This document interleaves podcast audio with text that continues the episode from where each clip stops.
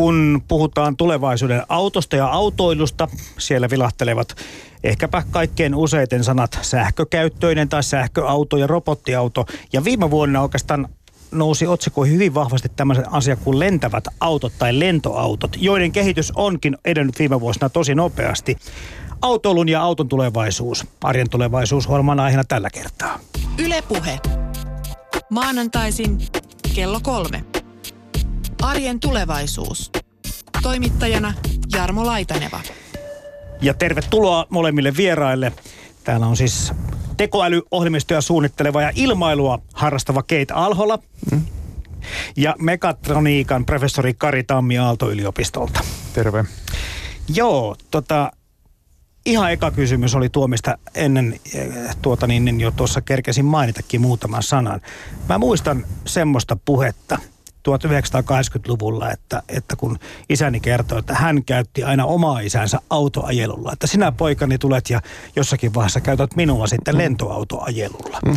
Hyvät vieraat, miksi näin ei tapahtunut, vaikka oltiin kovin varmoja muutama vuosikymmen sitten, että tämmöinen lentävä autoilu tulee olemaan jo arkipäivää kauan sitten?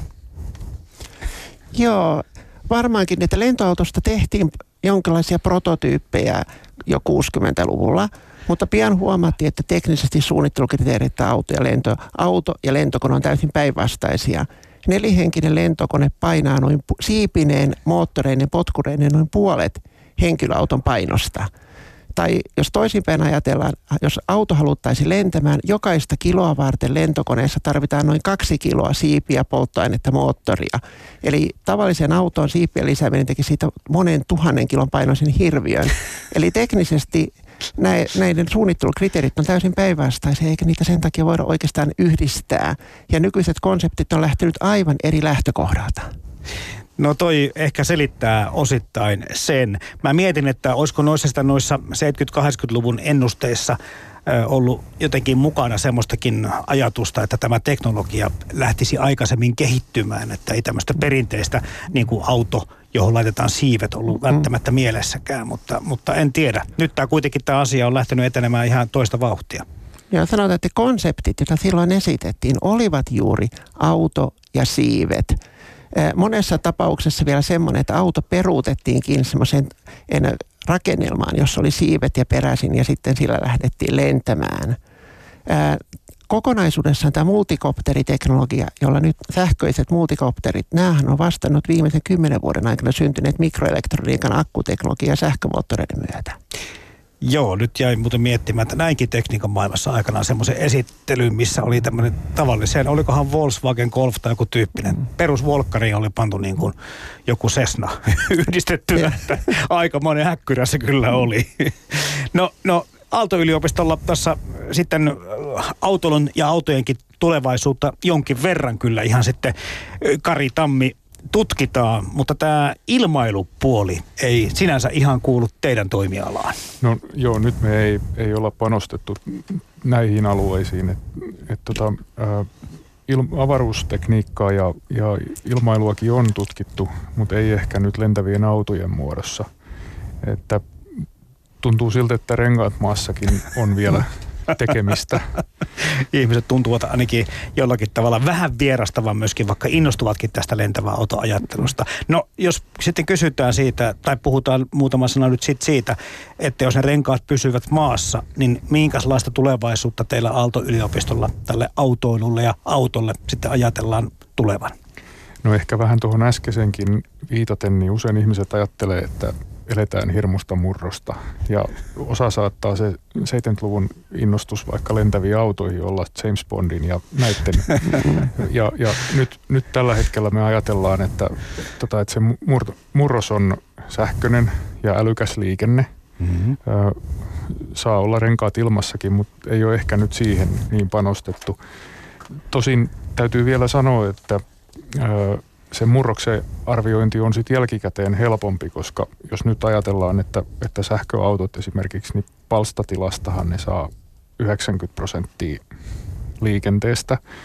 Ja sitten taas perinteisiä autoja on yli se 90 prosenttia siellä liikenteessä. Eli, eli jos suurin piirtein nyt ajatellaan vuositasolla, niin ajoneuvoja valmistetaan vajaa 80 miljoonaa ja niistä on vähän toista miljoonaa sähköisiä tai plug-in hybridejä.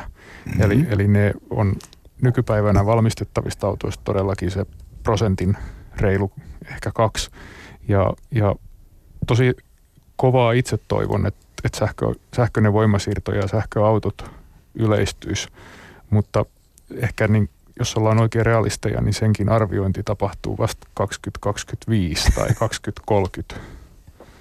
No tämä sähköistyminen tai, tai sähkövoiman siirto ja tämmöinen automaattiohjaus, eli robotti, kuljetus tai kuskiominaisuudet liittyy hyvin samalla tavalla, missä tuossa Keit Alholla, mistä aloitettiinkin, niin näihin lentäviinkin autoihin tai lentäviinkin ajoneuvoihin, eikö näin?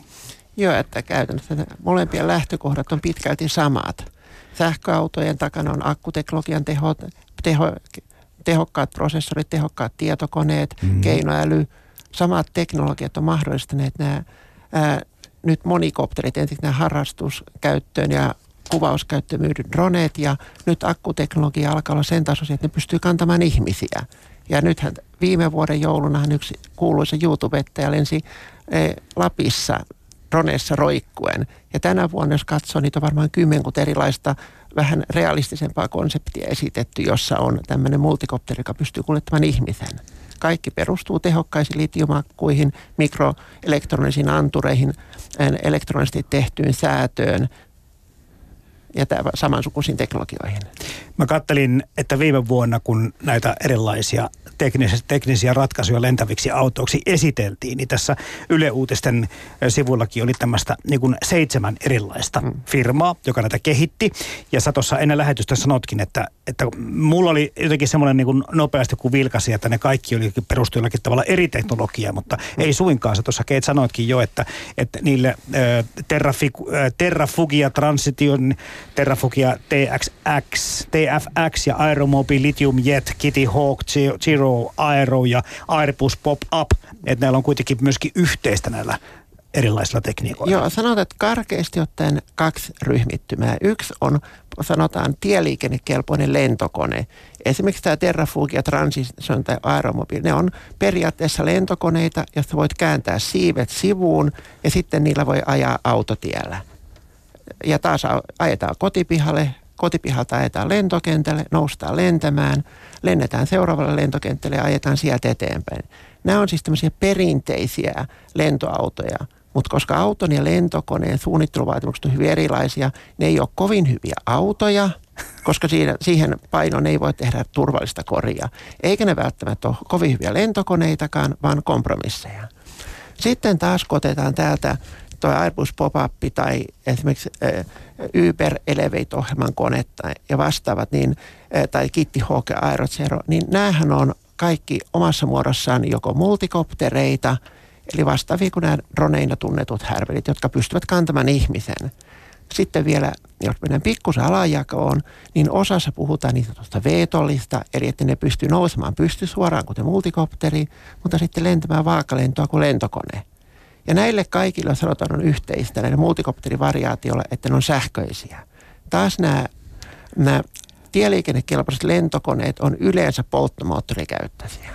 No, onko tässä tota, oltava nyt suurikaan ennustaja, jos kuvittelisin, että se sähkökäyttöisyys tulee olemaan se, mikä vasta tässä sitten ehkä tulevassa teknologiassa tulee valtaamaan alaa. Ja ennen kaikkea se tuntuu siltä, että, että tota, tämmöinen niin kohtisuoraan ylösnouseminen ja sitten – vaakaan lentäminen tuntuu paljon järkevämmältä vaihtoehdolta? No ensin vastaan ensimmäisen kysymyksen sähköisyyteen. Se on selvästi tuloilmailussa.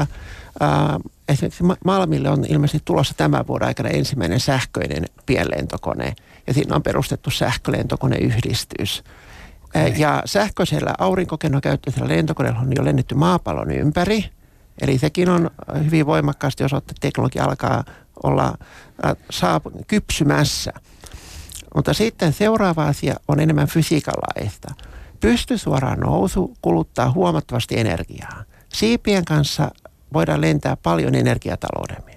Semmoiset laitteet, jotka nousevat vain pystysuoraan, lentävät vaakasua, samoilla niin kuin drone-perusteella voivat lentää sanotaan muutaman kymmenen kilometrin matkan. Eli sopivat sukkulointiin liikenneruuhkat välttäen vaikka keskusteen ja lentokenttien tai keskustojen lähiöiden välillä. Taas kun halutaan lentää pitempiä matkoja, silloin pitää olla laite, jossa on siivet, kohtuullisen pitkät siivet, joka kaikista energiataloudellisinta on nousta lentokenttältä. Toiseksi energiataloudellisinta on sitten nousta pystysuoraan ja sen jälkeen lähteä lentämään siivillä. Eli aika moninainen tulevaisuus, Karitalmi taitaa olla. Joo, jos saan, jos saan kompata sitä, mitä Kate sanoi, niin, niin juurikin näin äh, siihen ekan kysymykseen, niin parikymmentä vuotta sitten ei oikeastaan vielä ollut sähköisesti lentäviä oikeastaan ihan pienimmät pienoislentokoneet oli. Ne oli, silloin oli hyvin polttomoottorivaltaista ja nyt alkaa olla sellainen, että näitä pienoislentokoneita on vaikea löytää muita kuin sähköisiä. No on, niitä on toki, mutta se ehkä kuvastaa sitä tekniikan kehittymistä, että miten paljon se tehotiheys on, on noussut. Aikaisemmin siihen tarvittiin polttomoottori, nykyään akku ja sähkömoottori riittää. Ja sitten siihen jälkimmäiseen kysymykseen on juurikin se, että paljon on puhuttu viime aikoina liikenteen energiatehokkuudesta mm-hmm. ja, ja, ja siitä, että, että minkä verran liikenne päästää hiilidioksidipäästöjä. Ja nyt tämä suoraan ylösnouseminen, niin, niin, niin ainakin niin kuin näillä tunnetuilla tekniikoilla, niin siinä on aika isot hukkatehot. Eli, eli tavallaan ehkä vähän menee energiatehokkuusajatukset romukoppaan, jos jos, jos on näitä suoraan ylösnousevia. Mutta onko tässä niinku taustalla teidän mielessä, kun mietitään sitä autolun tulevaisuutta ja ennen kaikkea sitten, jos kumipyörät sitten ilmaan nousevat, niin minkä verran siinä painaa nämä tämmöiset ekologiset asiat? Eikö se ole vähän tapana, että joskus niin kuin insinöörit ja, ja eri alojen keksiset intoilevat niin kuin ikään kuin seuraamuksesta riippuu huolimatta? No, sanotaan, että tässä kyllä motivaationa oikeastaan kaikilla on se ekologisuus. Okay. Näillä, sanotaan, että näillä pystysuoraan nousevilla drone-tyylisillä laitteilla kuitenkin jos lasketaan se kokonaiskulutus lähtöpisteestä lä- äh, äh, kohteeseen on kuitenkin pieni, koska se varsinainen lento menee nopeasti. Ja kun on katsonut esimerkiksi näitä Uberin Elevate-ohjelman, heillä Uberillä on tavoitteena nyt tehdä tänne San Francisco Bain-alueelle jo 2020-luvun alussa tämmöinen e-, sähköinen ilmataksijärjestelmä – niin se on ollut hyvin kilpailukykyinen maantieliikenteen kanssa. Siinä säästetään aikaa, voidaan mennä suoraa reittiä ja se on hyvin voimakas motivaattori itse asiassa sähköisen ilmailun kehittyminen. Jos voit ajatella päinvastoin, jos nyt on, voidaan lentää maapallon ympäri kuluttamatta yhtään grammaa fossiilista polttoainetta puhtaasti sähköisesti ja auringon avulla, se on tulevaisuus. Mm. Tämä on kiinnostavaa, kun tässä nyt puhuttiin äsken näistä erilaisista tekniikoista tai erilaisista firmoista, jotka näitä lentäviä autoja tai ajopelejä kehittävät. Ja nyt sitten kun tuon Uberinkin mainitsit, niin, niin, niin onhan meillä täällä maan päälläkin, niin meillä on yksityisautot ja meillä on tämä ikään kuin sitten nämä joukkoliikennevälineet. Mm. Voisi vois kuvitella, että kun se liikenne, jos se nousee millä tavalla tuonne ilmaan edes osittain, mm. että sillä pätisi vähän niin kuin sama asia, että meillä on siellä niin kuin pieniä pienessä tilassa lentäviä ja lyhyviä matkoja lentäviä mm. yksityisajoneuvoja. Ja sitten taas on tämmöisiä Uber-tyyppisiä tai muita ilmatakseja tai ilma, linja-autoja, miksi niitä kutsutaankin. No epäilisin kyllä, että siinä tulee enemmän tämä maaskonsepti olemaan vallalla. Lentäminen on kiva harrastus, mutta sitten kun meidän täytyy tehdä tämmöinen tiheä ilmaliikennejärjestelmä kaupunkialueessa ja saada ne laitteet, niin todennäköisesti järkevin on puhdas robottiohjaus – Eli pyydät kännykällä pihalle, se laskeutuu siihen, hyppäät sisään, se vie sinut talon katolle, jättää sinne ja ottaa seuraavan ihmisen kyytiin. Hmm. Ei siinä ole mitään järkeä, että se jää sinne talon katolle sitten tilaa viemään ja rahaa kuluttamaan.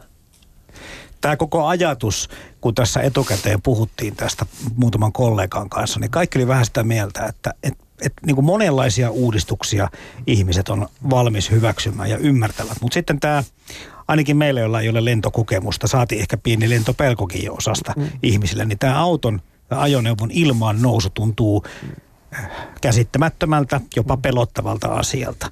Miten te nyt näette niin kuin tämmöisen niin kuin psykologisen muutoksen tai psykologisen vastustuksen koko niin kuin ajatuksen ympärillä?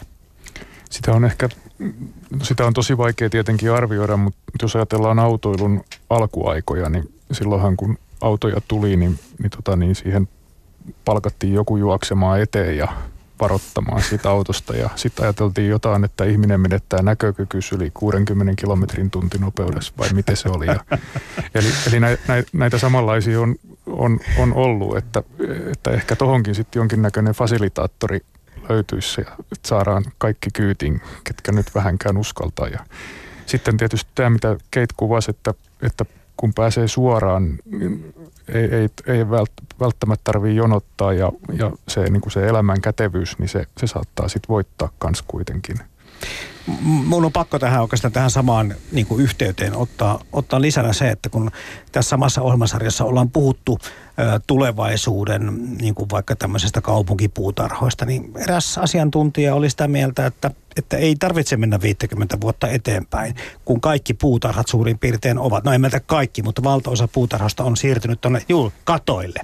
Ja sitten ikään kuin sit siellä kattojen, niin kuin vaikka Helsingin ydinkeskustaa pystyy hyvin, hyvin niin kuin helposti niin kuin määrittelemään sen, että siellä olisi pyörätiet ja kävelytiet, jotka siellä kattojen, kattoja yhdistää ja siellä olisi niin kuin aika paljon sitä ihmisen arkielämää siirtyä sinne yläilmoihin, jolloin tähän ajatukseen on niin kuin helppo kytkeä se, että jos siellä olisi muutamia lentäviä ajoneuvoja mukana.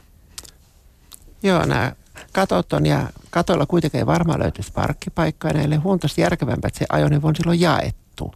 Mm. Eli eihän sitä kannata seisottaa koko päivän, vaan kannattaa pistää tienaamaan rahaa. Turvallisuudesta näiden multikopterien tärkeä puoli tulee sähköisyydestä. Sähköisesti järjestelmiä voidaan monenkertaistaa. Eli jos siinä on, ei ole neljä potkuria ja moottoria kuin näissä harrastuskone ilman ihmisiä lentävissä multikoptereissa vaikka 12 tai 16.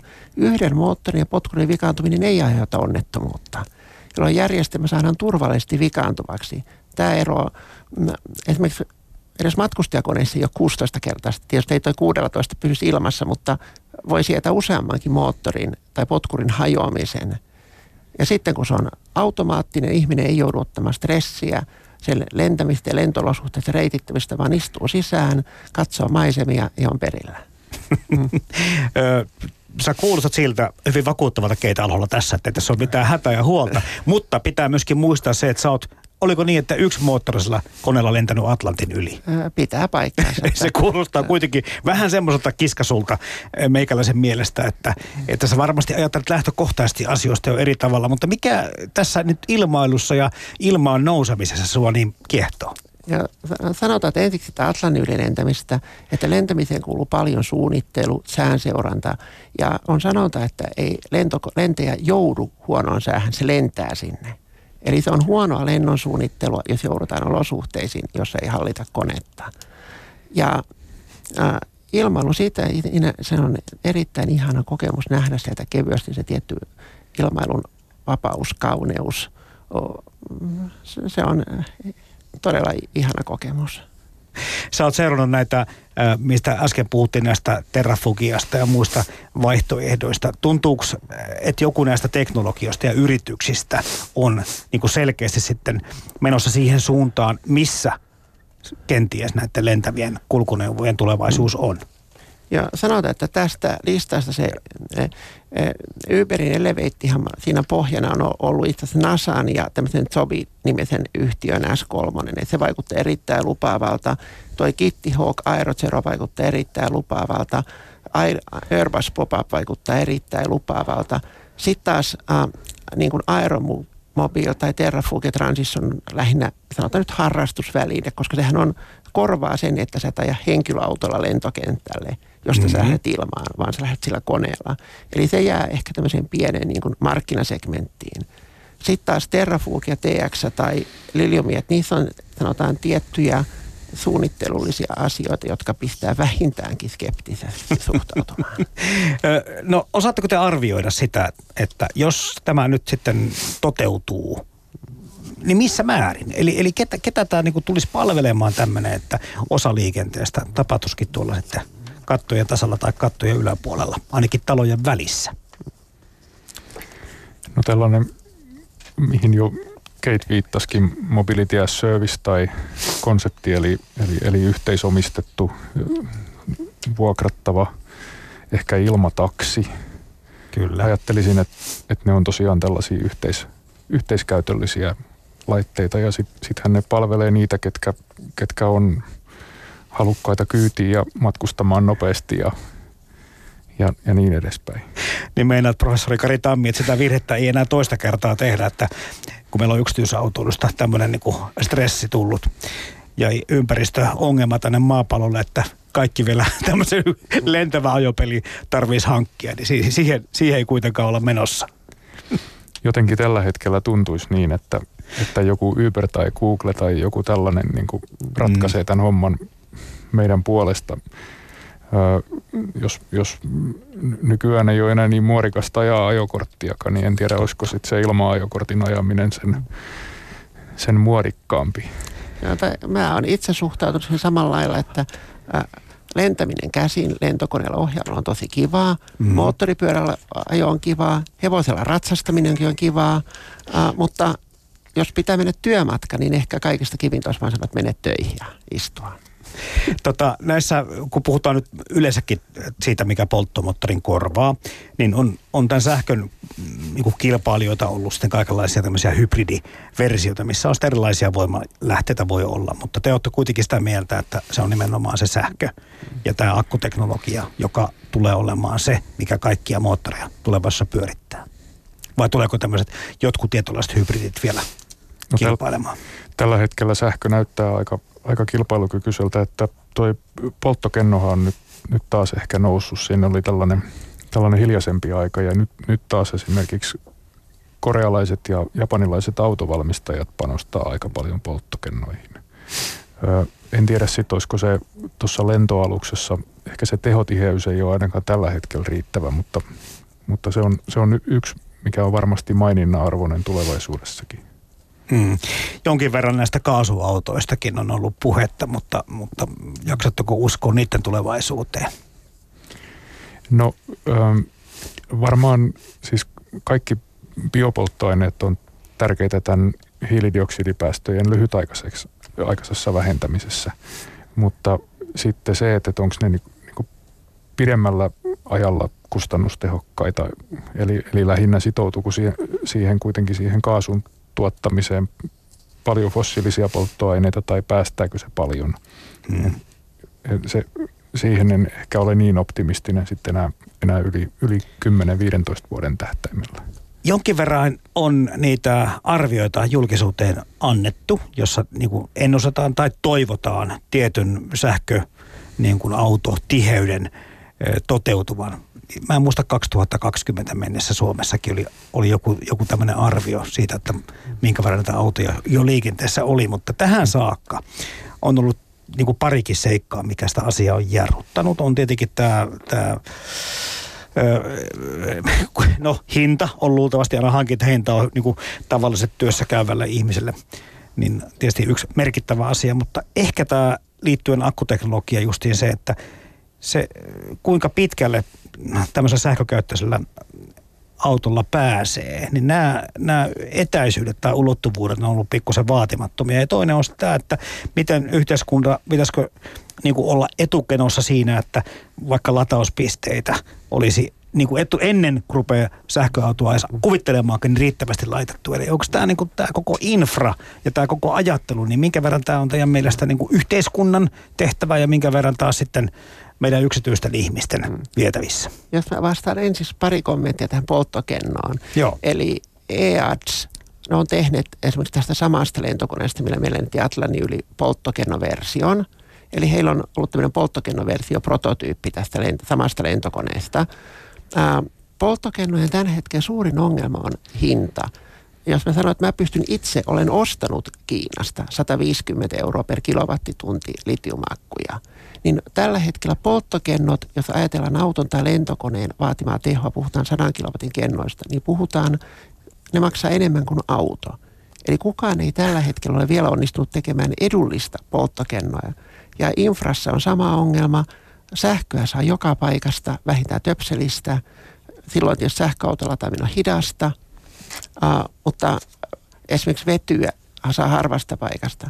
Ja biokaasusta – ihan tämmöinen laskelma, että jos se biokaasu toimitetaan voimalaitokseen ja käytetään vaikka talvella, kun ei ole tuuli eikä aurinkosähköä, sillä samalla kaasulla ajaa sähköautolla kaksi- tai kolmekertaisen määrän kuin jos se sama kaasu pistettäisiin polttomoottoriauton polttoainetankkiin, koska voimalaitosten hyötysuhde on huomattavasti parempi ja sähköauton hyötysuhde on korkea.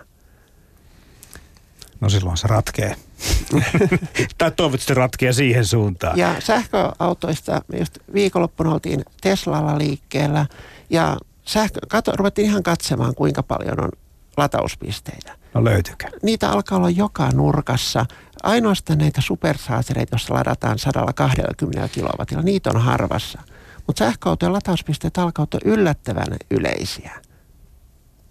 Joo, mä, mä sanoisin myös samaa, että, että tällä hetkellä se ei ole ainakaan laturien saatavuudesta kiinni. Et tietenkin sitten kun sähköautojen määrä taas kasvaa, niin sitten sittenhän sen, sen infrankin pitää kasvaa, että, että, että, että toki niin kuin sitten vaadita skaalaamista, mutta, mutta mun mielestä ne on myös tosi yleisiä nyt tällä hetkellä. Jos ajatellaan hypoteettisesti, että autojen niin kuin pelkästään tämä polttomoottorit vaihtuvat kenties sähköisiksi ja autojen määrä pysyy samana, mitä se tarkoittaa meidän voimalaitosten kapasiteetille? No ei, ei, ei tuosta varmaan koko maan mittakaavassa tuu iso ongelmaa, että kyllä, kyllä me pystytään se sähkö tuottamaan. Että toki sähkön kulutus kasvaa, mutta toisaalta nyt ollaan nähty, että vaikka on, vaikka on nousukausi, niin, niin nämä energiatehokkuustoimet on pitänyt sähkön kulutuksen aika maltillisena, että meillä on kapasiteetti, että ehkä tällainen, yksi tutkija viittasi tällaiseen niin kuin naapurisyndroomaan, eli, eli jos ollaan jossain sähköverkon perillä ja naapuri ostaa sähköauton ja sitten ne toiset katsoo siinä vieressä, että meidänkin pitää saada. Ja sitten saattaa yhtäkkisesti nousta se sähköautotiheys, jossa on verkon päässä aika nopeasti. Niin ö, tähän tutkijat viittasivat, että tällaiset voi olla suurempia ongelmakohtia. Eli, eli, eli jos nyt, nyt, nyt tulee tällainen niin kuin liki 100 prosentin sähköautotiheys johonkin, johonkin asuin, asuinalueelle – Joo, tuossa tietenkin sähköautojen lataamisessa niin tulee semmoinenkin asia mieleen taas puolustukseksi, että sitten voisin kuvitella, että yösähkö ja sitten semmoiset niin ei-tavanomaiset sähköpiikit saattaisi suosia sitten näiden sähköisten Joo. ajopelien lataamista. Joo, ja tässä mä tein huvikseen laskelman. Jos ajatellaan omakotitaloa, maalämmöllä lämmitettyä energiatehokasta mm-hmm. omakotitaloa, vuosittainen sähkökulutus on 20 000 kilowattituntia – tällä määrällä nyt esimerkiksi tavallinen Tesla ajaa 100 000 kilometriä, koska se vie 200 wattituntia per kilometri. Eli tällä perusteella voitaisiin laskea, että me e, yksi sähköauto vie viidenneksen omakotitalon kulutuksesta. Tai jos se talo muutetaan sähkölämmityksestä maalämpöön, niin sillä samalla sähkömäärällä voisi varmaan ajaa, käyt, ladata viisi sähköautoa tämä on ihan hatusta vedetty pikalaskelma. aika, aika kohillaan on, on pikalaskelma, että, että, että, että, että siinä oli varmaan se lataushyötysuhdekin huomioitu, koska se Tesla todennäköisesti menee saralla wattitunnilla, jos ei kauheasti kaahata, mm. mutta, mutta sitten kun se ladataan, niin siinä, siinä hukkuu. Ehkä, ehkä tässä on semmoinen uusi juttu kans, mikä vaikuttaa jonkun verran on aurinkopaneelit, eli niiden hinta on tullut hirmuisesti alas.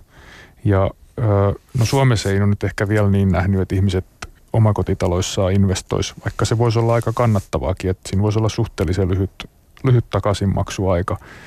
Eli, eli meille tulee tämmöistä uusiutuvaa myös sinne verkon perille ja, ja jos ostaa sähköauton, niin siihen voisi yrittää tota, tingata vaikka se aurinkopaneelien hinnan ja ostaa sitten vielä paneelit kotiin, niin sitten se ajaminen alkaa olla aika edullista. Että. Niin, siis tämmöistä tulevaisuutta on maalailtu, että jos se, jos se sähköauton lataus tapahtuu pääasiassa kotipihassa, on sitten niin kuin, nyt puhutaan tietenkin vaikka pientaloista tai tämmöistä taloyhtiöistä, jossa on mahdollista tämmöistä lisäenergiaa tuottaa, niin tämän aurinkopaneelin lisäksi on olemassa sitten sinne katoharjalle tämmöisiä pieniä tuulivoimaloitakin saatavilla jo. En tiedä niidenkään hyötysuhdesta tai takaisinmaksuajasta, mutta, mutta kai sinne ajatus on jollakin tavalla se, että itse pystytään myöskin tosiaan tuottamaan ainakin osa sitä energiasta tulevaisuudessa. Joka tapauksessa, vaikka sitä sähköautoa ei olisikaan, mm. mutta ehkä ennen kaikkea, mm. jos sattuu sellainen olemaan, niin sellainen kombinaatio, että sitten sitä ikään kuin sitä vihreää sähköä on sitten koko ajan saatavilla.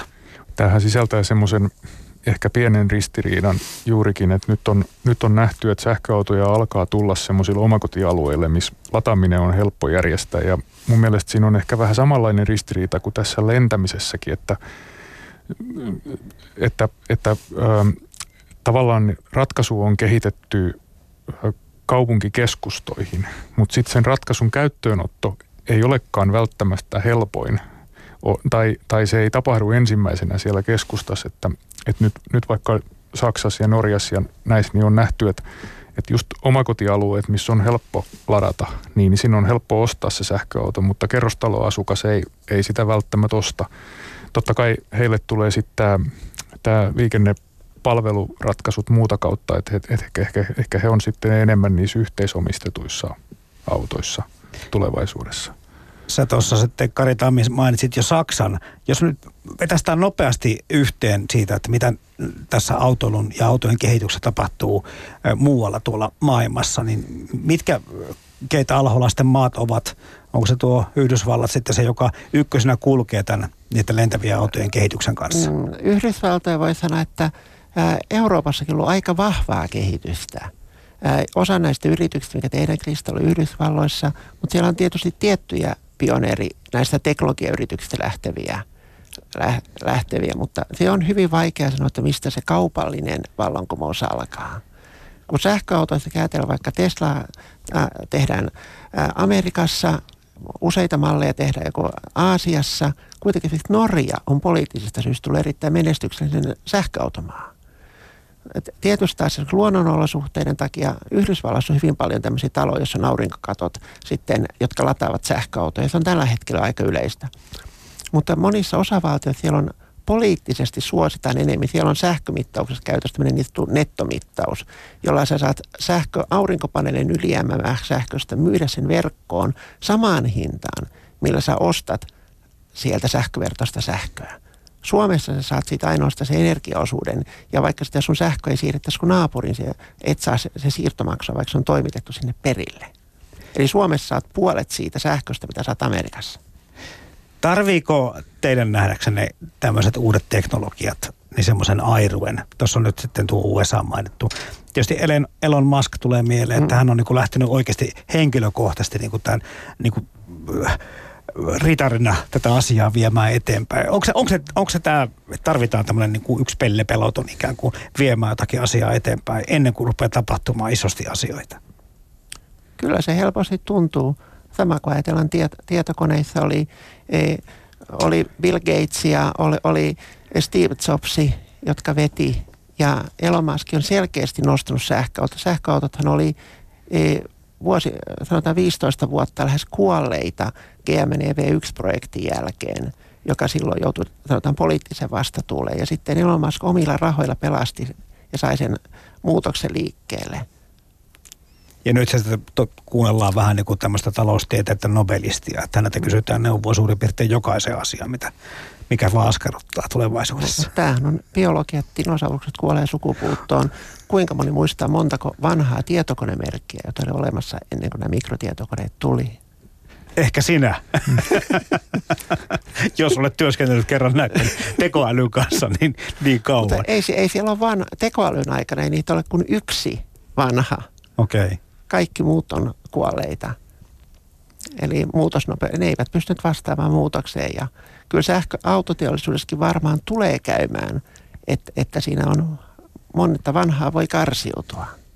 No mitäs mekatronikan professori Kari Tammi, missä tuo sähköautokehitys sitten parhaiten maailmalla tällä hetkellä menee eteenpäin? No varmaan se menee niissä maissa, joissa poliittisesti on päätetty tukea niitä, eli, eli Norja mainittu, Hollanti tai Alankomaat, Tanska.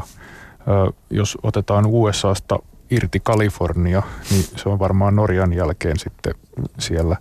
Eli näissä, kaikissa on aika iso, iso julkinen tuki ja varmaan vähän eri syistä. Norjalla on, on no ensinnäkin rahaa ja sitten, sitten niillä on uusiutuvaa energia käytännössä 100 prosenttia. Toisissa maissa ehkä vähän toisista syistä. Joissain maissa sitä tuetaan sen tähden, että, että tai, tai tuesta keskustellaan, että se ei ole niin järkevää jos ei ole omaa autoteollisuutta, koska ne tuet valuu ulkoma- ulkomaille, mutta toisaalta Saksassa on mun mielestä nähtävissä se, että siellä tuetaan sen verran, että varmistetaan, että se oma autoteollisuus pysyy kelkassa mukana. Eli ei, ei haluta liikaa nopea muutos, nopeata muutosta, mutta kuitenkin niin kuin kärjen tuntumassa. Niin, ja sitten säädetään vähän sillä autotehtaalla pikkusen moottoreita, että päästötkin pysyvät Joo. ma- maailman kehityksessä mukana. Mulle tuli mieleen sitä Norjasta, kun puhuitte tuossa molemmat, Keit Alholla ja Kari Tammi, että, että sitten mikä, miten hyvin toimii sitten tämmöinen kieltäminen, että jos puhutaan siitä, että tarjotaan ikään kuin veroetuja tai porkkanaa, va- hankkia sitten tämmöinen sähköauto tai muu vastaava ympäristöystävällisesti toimiva tai ympäristöystävällisemmin toimiva ajopeli. Entäs se kielto? Jos kielletään se diesel auto, kuten vaikka Norjassa on tapahtunut tai muuta, niin onko, toimiiko tämmöiset asiat? Mä, mä jo ajattelin, että kielletään sähköautot, niin ihmiset alkaa ostamaan niitä hulluna, mutta Joo, käänteinen psykologiahan toimii, eikä Suomessa hyvin. joo, ehkä, se, ehkä sekin toimii, mutta tietenkin, tietenkin sen kieltäjän pitäisi sitten miettiä, että onko niitä järkeviä vaihtoehtoja. Että et ei se nyt ehkä keppi edellä aina niin miellyttävää ole. Mm. Jaksatteko te, tai mitä te itse ajattelette siitä, kun puhutaan koko ajan, että näitä autoja pitäisi muutenkin olla tulevaisuudessa vähemmän. Ja me ollaan tässä jo tästä maasjärjestelmässä muutaman kerran puhuttu tässäkin ohjelmasarjassa ja muutenkin aiheesta on kyllä kirjoitettu, että ihmiset ikään kuin alkaisivat käyttää tämmöistä liikennettä sillä tavalla, että siihen liittyisi vuokra-autot ja taksit ja julkiset, julkinen liikenne ja kaikkea muuta. Näettekö, että yksityisautoilu todellakin tulee tulevaisuudessa merkittävästi vähenemään? No mä sanon, että enemmänkin määritelmä yksityisautoilun ja julkisen liikenteen värillä tulee katoamaan.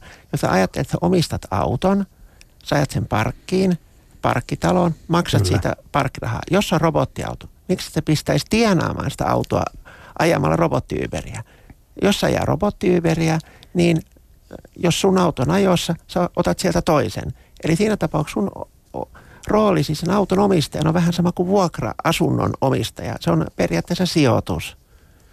Eli tässä mielessä ei sua enää kiinnosta, kuka oikeastaan sen auton omistaa, jonka kyytiin sä astut.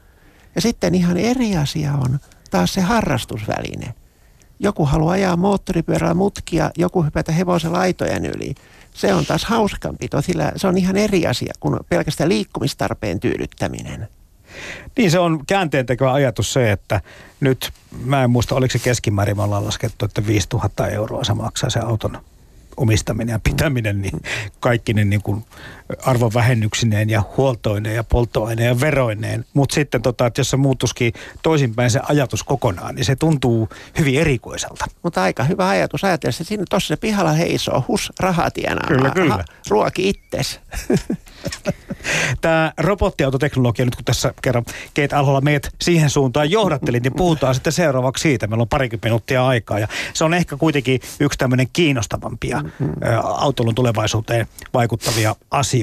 Suomessa on Lapissa muun muassa se testirata, missä tämmöisiä talviliikenneolosuhteita ollaan päästy testaamaan ja siellä on Raja Viinamäenkin kanssa keskusteltu aiheesta. Meillä on täällä kai kohtuullisen salliva lainsäädäntö, kun puhutaan tielainsäädännöstä siinä, että, että tämmöisiä kokeiluja Suomessa voidaan, voidaan tehdä. Joo, kyllä se, kyllä se näin on ainakin näiden kokeilujen osalta, että Lapissa on tosiaan, tosiaan se, se, se älytie tai, tai näin, ja sitten sit meidän yliopiston kampuksella pyörii yksi autonominen sähköbussi ja, ja näin, että et, tota, että joo, kyllä se on aika hyvä ollut ainakin näihin, näihin kokeiluihin. Mitäs tota, no, minkälaisia kokemuksia sitä sähköbussista mahtaa Aalto-yliopistolla olla? No kyllähän se siellä toimii ainakin tosi hyvänä pr että, että, että siellä on käynyt vieraiden valtioiden johtajat vierailullaan kyyrissä ja kuulin, että turvamiehet oli vähän hämmentyneitä, kun, kun johtaja halusi sinne ja miettivät, että voiko päästä ja näin. No pääsi kuitenkin. Oliko turvamiehet mukana sitten tässä? Juoksivat vierellä mun käsittääkseni. Ja kyllä siellä niin kokemuksia siitä nyt lähinnä kerätään, että, että, tota, että, ja, ja hyvin se näyttää pelaavan. No minkä verran äh, te olette nähnyt, että ihmisillä on ennakkoluuloja tai, tai epäilyjä sen suhteen? On varmasti aika paljon. Et, joo, ehkä ihan siitä designista lähtien ja, ja, ja siitä, se, se ei nyt mitään superkovaa vauhtia mene vielä ja, ja näin, että et, et sinänsä se ei nyt periaatteessa pitäisi olla hissimatkaa kummempi, mutta tota, mutta kyllähän se nyt jännittävää silti on. No se tuntuu siltä kyllä tällä tavalla maalikon ö, korvaan tai kuulostaa siltä. Sitten jossakin vaiheessa aika paljon oli keskusteluissa julkisuudessa se eettinen ongelma siitä robottiauton, niin kuin, miten se ohjautuu, jos tulee tämmöinen onnettomuustilanne. Eli tämmöinen eettinen ratkaisukyky, eli kenenkä hengen ja turvallisuuden tämmöinen automatiikka laittaa etusijalle, jos sattuu onnettomuus. Onko se auton matkustajien vai jalankulkijoiden vai jonkun muun liinteessä, liikenteessä kohdattavan. Joko tämän niin kuin tiimoilta tiedättekö on tullut yhtään kehitystä tai päästy johonkin lopputulemaan? Ja sanotaan, että itse keinoälykehitystä seuranneena mä luokittelin sen tämän niin sanotun trolley-ongelman äh, lähinnä nettimeemiksi – Okay. Eli jolla ei ole mitään tekemistä käytännön kanssa. Alkuperäinen trolley-ongelma tehtiin psykologiseksi testiksi, te, ihan testamaan ihmisen valintoja, jos oli kyse siitä, että vaunu valuu ajan rataa, ja jos se ettei mitään, se ajaa viiden ihmisen yli. Jos meet kääntämään vaihteen, se ajaa yhden ihmisen yli. Mutta vaihdetta kääntämällä sä tapaat sen yhden ihmisen, mutta pelastat viisi. Sen ja, tähän useimmat ihmiset vastasivat niin, että he kääntäisivät vaihdetta ja surmaisivat sen yhden. Mutta jos se tehtävä muutettiin muotoon, että sun täytyy tönästä sinne radalle se vaunun eteen yksi ihminen, että se pelastaa ne viisi. Sama lopputulos. Ihan eri vastaus. Eli, ja tästä on sen jälkeen tehty tuhansia nettivariaatioita. Tässä on MIT-sivulla itse asiassa tämmöinen testi, jossa voit itse kokeeksi vastata näihin erilaisiin kysymyksiin sun omien valintojen mukaan. Mutta silti, jos tämä ajateltaisiin viedä todellisuuteen. Ensiksi tietysti keinoälyllähän ei tee minkälaisia eettisiä pohdintoja, vaan se käyttää suoraan ohjelmoitua mm-hmm. dataa. Eli se on koulutettu tietyn datasetin avulla. Mutta jos ajatellaan, että esimerkiksi auto säästäisi aina jalankulkeinen matkustaja, entä jos sulla on pikkulapsi, joka on menossa kouluun autossa ja humalainen törttöilee eteen? Onko se lapsi surmattava tämän humalaisen törttöilyn takia? Ja jos ei, niin millä me arvotetaan se ihminen, jos olisikin päinvastoin, että siellä on humalainen autossa ja saisi pikkulapsen. Miten auto ja keinoäly voisi, voidaanko me yhteiskunnassa asettaa ihmisille arvoja, kuka surmataan missä järjestyksessä. Ja, tai jos ä, autossa on mummo, joka menee ter- apteekkiin ja edessä on kaksi ihmistä, pitääkö sen surmata se mummo? Ä, mutta sitten, entä jos se mummo on leikkauspöydällä ja mummon munuaisilla pelastetaan kaksi nuorta vieraissalissa. Tulisiko robottikirurgin viedä mummon munuaiset pelastakseen kaksi ihmistä? Aika monimutkaiseksi menee. Niin mä sanoin, että tämä menee absurdiksi tämä kysymys, jos tätä lähtee vähänkin pitemmälle pohtimaan. Ja kaiketi, eikö tässä Saksassa ollut tehty joku just tämmöinen päätös, että samalla lailla kuin autoissa pyritään kaikin keinoin välttämään onnettomuus, mm. eikä missään tilanteessa tehdä valintaa, koska se keinoäly ei pysty tekemään valintaa – näiden ihmisten arvojen tai muiden. Se ei, edes, eikä me voida päättää niitä perusteita. Nehän olisi lailaatien päätettävä, että kuka ihminen on arvokkaampi kuin kuka, ja opetettaisiin keinoälylle. Ja tähän mun täytyy ottaa esimerkkinä vielä, että näitä on muutamia ihan ver- verifioituja tapauksissa keinoälyä pystyttiin valitsemaan työkandidaatteja tai esimerkiksi ehdonalaisen vapautettavien rikoksen uusinta riskejä.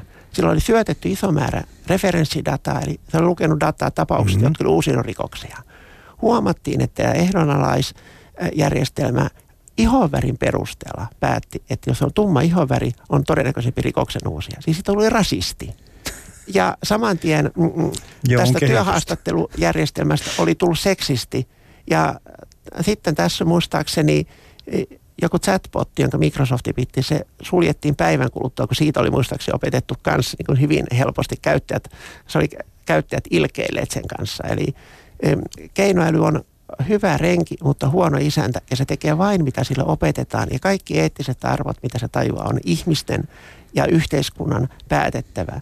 Mä sanoin, että siinä on pitkä matka ennen kuin meidän yhteiskunnassa jokaiselle meistä ruvetaan antamaan arvo, että kuka tapetaan ensiksi. Onko näin, Kari? Joo, Tammi. Mä, mä näkisin, tuota, että jotenkin mä ihmettelin silloin, kun tämä tuli, että et, et onko tämä niinku kysymys, kun se just johtaa tämmöiseen aika pitkään päättelyketjuun, niin kuin Kate ansiokkaasti osoitti. En, en pysynyt perässä, mutta olen edelleen samaa mieltä.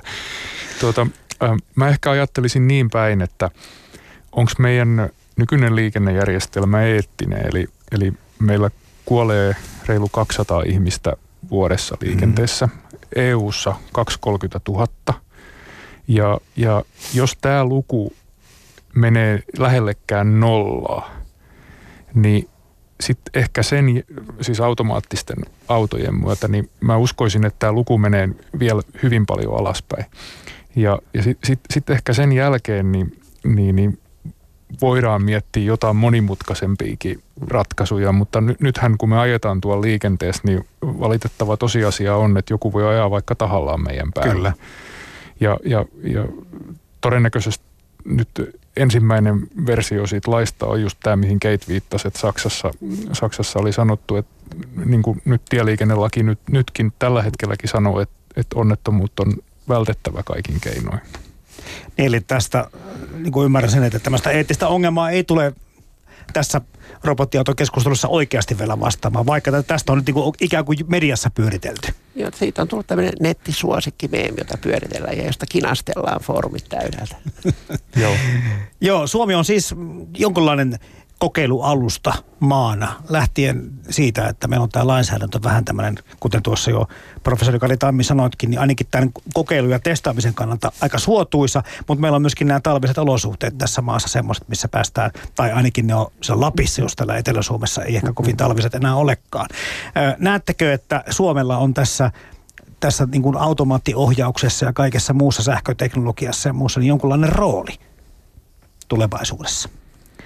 No ainakin me ollaan aloitettu tarpeeksi ajoissa mun mielestä. Et, et, et tietenkin niin kuin, ä, autoteollisuushan varmaan sitä kehittää ja, ja vaikka Suomessa nykyisellä autoja valmistetaankin, niin suunnittelu tulee muualta. Että et, et, kyllä, kyllä meidän niin kuin jonkun verran on siinä, ehkä annetaan tasotusta noille, noille maille, missä paljon suunnitellaan autoja, mutta kyllä, kyllä tämä iso, iso mahdollisuus on ö, meillä on myös niin kuin kohtuullisen pienenä maana niin helppo saavuttaa yhdenmu- yhdenmukainen strategia ja, ja, ja, ja, ja sillä niin päättää, että tällaiseen investoidaan.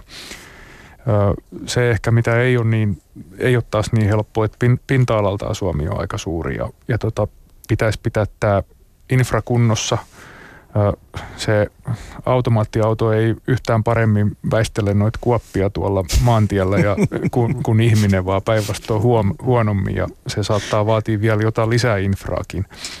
Että ky, kyllä mä ihan positiivinen olen, mutta, mutta on tässä tällaisia taas jotka johtaa vähän enemmän niin kuin tähän renkaat maahan ajatukseen. Toisaalta Suomessa on aika kehittynyttä tekoälyteknologiaa sen tutkimusta. Esimerkiksi juuri näin robottiautojen hardware- ja software-alusta ja tekevä Nvidia, niillä on voimakkaasti tekoälypalan panostava yksikkö Suomessa. Ja niillä on tullut tieteellisiä julkaisuja paljon. Mä en ihan tarkkaan tiedä, kuinka suurta osaa Suomen Nvidian yksikkö tekee tästä heidän robottiautoalusta tutkimuksestaan. Mutta joka tapauksessa on yksi merkittävimpiä robottiauton alustan tarjoajia. Saman tien Suomessa tehdään näitä autojen sähköisiä mittaripaneelien ohjelmistoja on kanssa Suomessa te- tehdään ja kokonaisuudessa että suomalainen keinoälyteknologia on aika korkealla tasolla.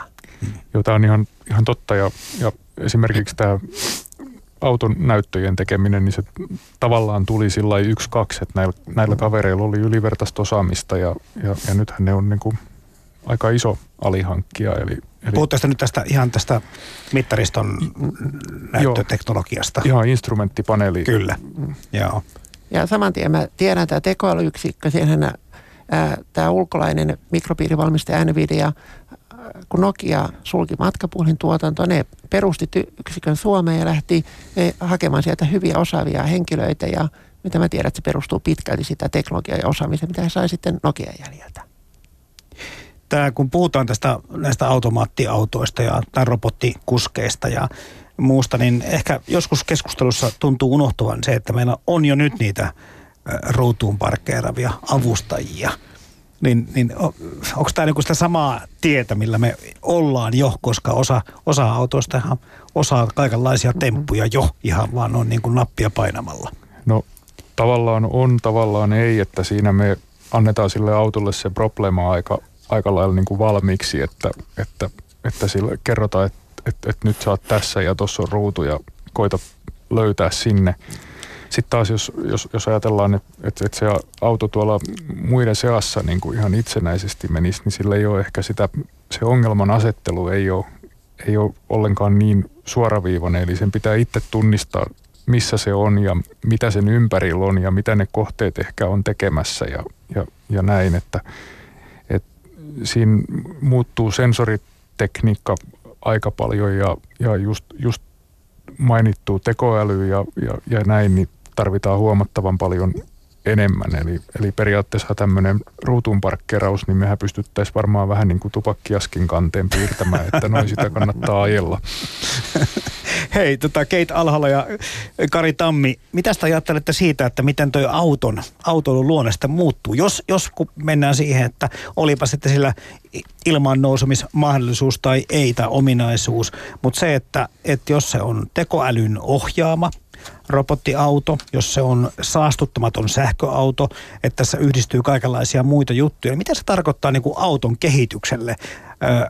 täällä kun ruuhkissa on ihmiset joskus tunteja istuneet, niin ainakin on puhuttu siitä, että sen pystyisi muuttamaan ainakin osittain konttoriksi. Eli totta kai nämä langattomat nettiliittymät toimii missä tahansa, ja, ja, mutta varmaan se tarkoittaa ehkä muutakin. Joo, sehän on totta, että jos se olisi vaikka niin kuin junan, junamatkustamista, niin siinähän Kyllä. on hieno mahdollisuus tehdä töitä. Ja, ö, tietysti sitten autosta myös tulee ehkä viihdepaikka, ajanviettopaikka. Ö, ehkä sen kanssa sitten on mukavempi lähteä ajelulle ja varmaan voidaan sitten vaikka myydä tällaisia autodinnereitä, että voidaan sitten syödä ja ehkä nauttia vaikka viiniä siinä, kun tekoäly pysyy selvänä ja näin. Mitä sä Keitä Alalla ajattelet? Ja, kyllä tämä tässä asiassa hyvinkin samansuuntaista, että varmaan siinä tulee hyötyä aikaa siitä enemmän kuin pelkästään istumista ruuhkassa ja kiroilemista. Että.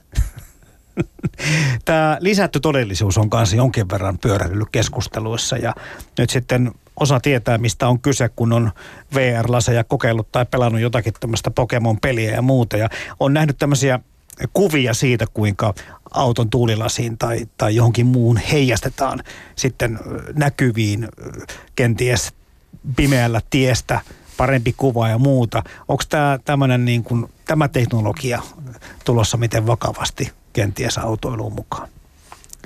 No kyllä, kyllä mä uskoisin, että siis autoissahan nykyään on jo sanotaan head-up display, eli, eli jotain nopeuksia ja, ja navigaattorin tietoja siitä saa, mutta, mutta siinä on nyt esimerkiksi, jos, jos ajatellaan, että kuski ajaa, niin siinähän olisi loistava mahdollisuus esimerkiksi häivyttää kaikki pilarit, eli, eli pystyttäisiin periaatteessa nä- näkemään vaikka autosta ympäri niin kuin jossain lentokoneen kuvussa. Mm-hmm. Ja, ja sitten tietenkin näissä näissä, jos sen kuskin ei tarvi olla niin keskittynyt siihen, siihen ajamiseen, että se auto ajelee, niin voihan se vaikka pelata sitten rallipeliä siinä, tota, että kuvitella kaahaavassa siellä joukossa, vaikka mennään ihan nätisti jonossa. Sitten näitä tulevaisuuden ajopelejä, kun on esitelty, niin osa niistä tuosta, no me puhuttiin noista erilaisista lentävistä autoista tai niistä teknologioista, niin osa näistä autoistakin on semmoisia tai mitä ne sitten onkaan. Ne on vähän semmoisia niin kuin moottoripyörän tai skootterin ja auton ja tämmöisiä yhdistelmiä. Eli että onko se täysin niin kuin poissuljettua, että meillä tulee tuonne liikenteeseen tämmöisiä niin kuin pienempiä kenties sähköllä toimivia ajoneuvoja? No sanotaan, että mun ensimmäinen sähköauto, mikä mulla oli käytössä viime vuosituhannen puolella, oli tämmöinen kolmipyöräinen, lähinnä purjekkoneen ohjelma vaikuttava City L – jonka jälkeen mulla sitten oli sitten tämmöinen pieni sähköpaketti telkat, mutta ensimmäinen oli tämmöinen pikkuinen sähköauto. Nythän sähköpolkupyöriä on Totta. ja mopediksi rekisteröity. Ja toisaalta sähköistä moottoripyörää on saatavilla, jolla pääsee sitten talvelle ja liukkaalle, jos on vaan riittävästi vaatteita päällä. Kyllähän se e, koko skaala on sähköistymässä. Ja varmaan tämä sähköisyys tulee vaikuttamaan paljon niin kuin harrastuspuoleen, että tätä nykyään lentäjiä ja sitten justiin moottoripyöräilijät aina haukutaan siitä äänestä ja varsinkin enduroratojen saaminen tai motocross-ratojen saaminen on aina vaikeaa lupien, koska pitää ääntä. Mutta nyt on, on tullut sähköisiä esimerkiksi moottoripyöriä.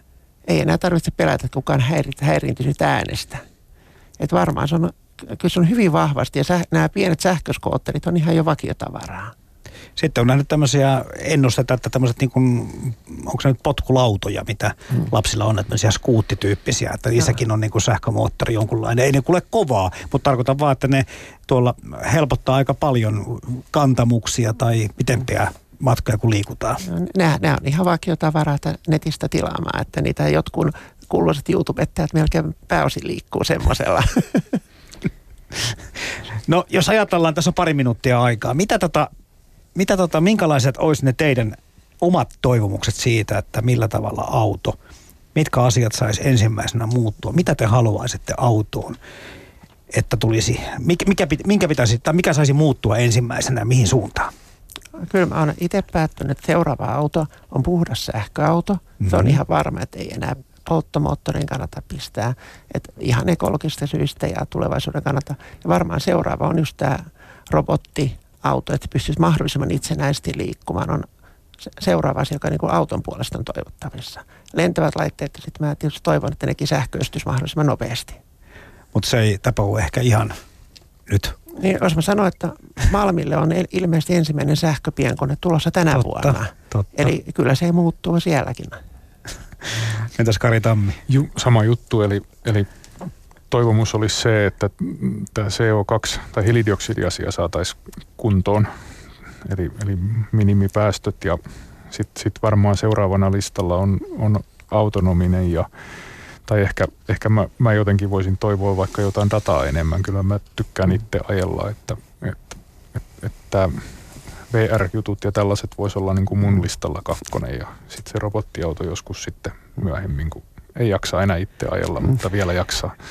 Tässä nyt sitten tänään ei keskusteltu siitä, että mitä kaikkia dataa tosiaan tuolta liikenteestä voidaan tulevaisuudessa kerätä, mutta sitten annan vinkiksi, että Arjen tulevaisuusohjelmat, kun löytyvät Yle Areenasta, sieltä löytyy muutamakin jakso, missä on puhuttu siitä, minkälaista kaikkea eri dataa voidaan kerätä, mutta siinäkin tulee se ongelma, mä en tiedä, oletteko paljon pohtinut sitä, että kuka sen datan tulee omistamaan?